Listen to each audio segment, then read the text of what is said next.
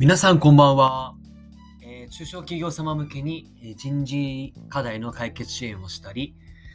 えー働きやすい職場づくりをしたりしている村山です。ご視聴いただいてありがとうございます。あの、ついに千葉に帰ってきました。まあ明日にはまた北海道行っちゃうんですけど、えーと千葉に帰ってきて、えっ、と、まあ、一泊しようとしているところで、自宅についてね、しているところでありますが、いやー、まあ、東京ほどではないですが、やっぱ人多いですね。めちゃくちゃ人多くて、電車の中も多くて、も人を酔いしそうでした。もう人多いやと思って。まあ、人が多いからこそね、こうやって、あのーいろんな建物が建って、いろんなお店があって、まあ、経済が回っているんだと思うんですけど、うん、まあね、高知に比べてはやっぱり華やかな、あの、エリアだと思いましたよ。千葉県っていうのはね。うん。思いましたが、まあ、っていうこんなでですね、あの、今日お届けしたいテーマがですね、あの、おすすめの本がありますということで、これが、えーすごく読みやすくて面白くて、タイトルは、頑張らなくても死なないっていうタイトルなんですね。で、これ、竹内彩香さんという方が書いていて、もともとツイッターで、多分なんかこう、4コマ漫画的なものを、4コマ漫画かわかんないけど、そういうちょっとしたコラム、エッセイ、漫画的なものをツイッター載せてて、で、それががバズって書籍化したっていうもので、あ、ちょっとこれ、あ、面白そうだなと思って読んだんですよ。で、僕のこの最近って、あの、そんなに頑張んなくてもいいよとか、まあ、ストレスとの付き合い方みたいなっていう話をしてることが多いと思うんですけど、やはりいろいろ考えたときに、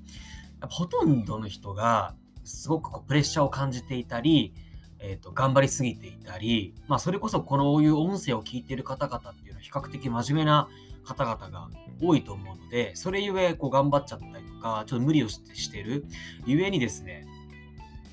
一方で、なんかもうちょっと楽になりたいとか、なんかこう、一生懸命頑張って、いろんなね、あのー目標とかはあるものの、なんとなくでも将来に対する不安もあるな、みたいなっていうところ。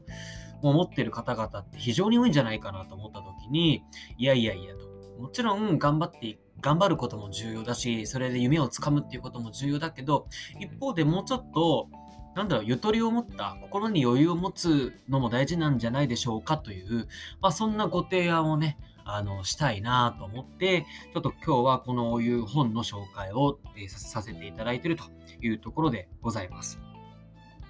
で、例えば一個、なんか事例を挙げるとですね、どんなのがいいかな？ちょっとですね、いろいろね、この頑張らなくても知らないっていうタイトルで、まあ、あの、結局世の、いろんな悩み事ってあるじゃないですか。例えば、なんだろうな。まあ一つじゃあ例を挙げてきますね。ちょっと僕がこれないいあいいなと思ったのが、やりたいことが見つからない方へっていう、まあそんなタイトルでですね。で、ここが、こう漫画でいろいろ話が展開されてるわけですけど、要はですね、主人公はですね、やりたいことが、まあ、ないと、うん。やりたいことがなくて、やりたいことある人に、がすごいなと思ってると。それゆえ劣等感を感じているって話なんですが、でいろんな人に相談するんですね。で、相談したいうちの一人がお父さんだったんですけど、お父さんもやりたいことは特になかったと。ただ、やりたいことないけど、やってるうちに割と何でも楽しくなってくるという回答だったんですよ。で、あ、それって結構すごいじゃんっていうところで。だから、やりたいことの有無で充実した人生、あやりたいことの有無と充実した人生って関係ないのかなって思ったり、あ、というふうに感じたんですね、主人公が。で、あと、やりたいことがあってその道を進んでいる人の方が優れて見えたりするけれども、やりたいことがあること自体はすごくもなんともなくて、たまたまあるだけなんですよ。このたまたまあるっていうことがすごくあのポイントで、まあ、例えば赤色が好きな人と青色が好きな人が、に優劣がないように、やりたいことをやっている人もそうでない人も、よしあしって特に優劣はないって話なんですよね。まあそれはそうだなと思っていて。で、もっと言うとやりたいことがなくても充実した日々を送る人もたくさんいるし、やりたいことをやっていてもずっと楽しいわけじゃない。あの苦労ばっなんか大変な思いをしてる人もいるし。ということで大事なのは、自分で納得して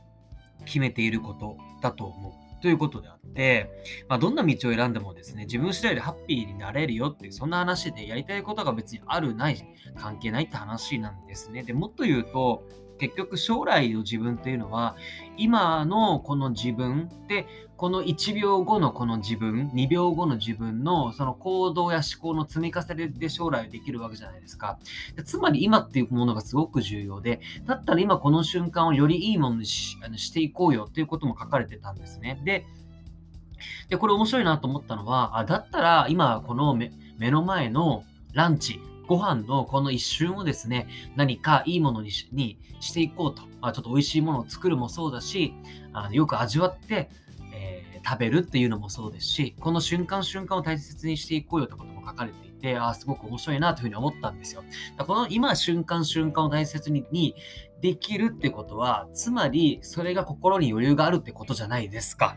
ね、なんか頭ばっかりで考えて、先、先々のことばっかり考えてて、なんか不安に駆られたり、駆られていたりとか、なんか、うん、頑張りすぎてしまってるよりも、今この瞬間を楽しむっていうことが、結果心に余裕があるんではないかなという、そんな風に僕はこの本を読んで感じましたということです。ああ、なんか、ちょっとあんまりあの、あれだな、あんまり面白くない話になっちゃいましたけど、まあそんな感じで、あの概要欄にですね、あのリンク貼ってる、貼りますので、えー、っと、よかったら買って読んでみてください。では最後までお付き合いいただきましてありがとうございました。今日も素敵な夜をお過ごしください。ではまた。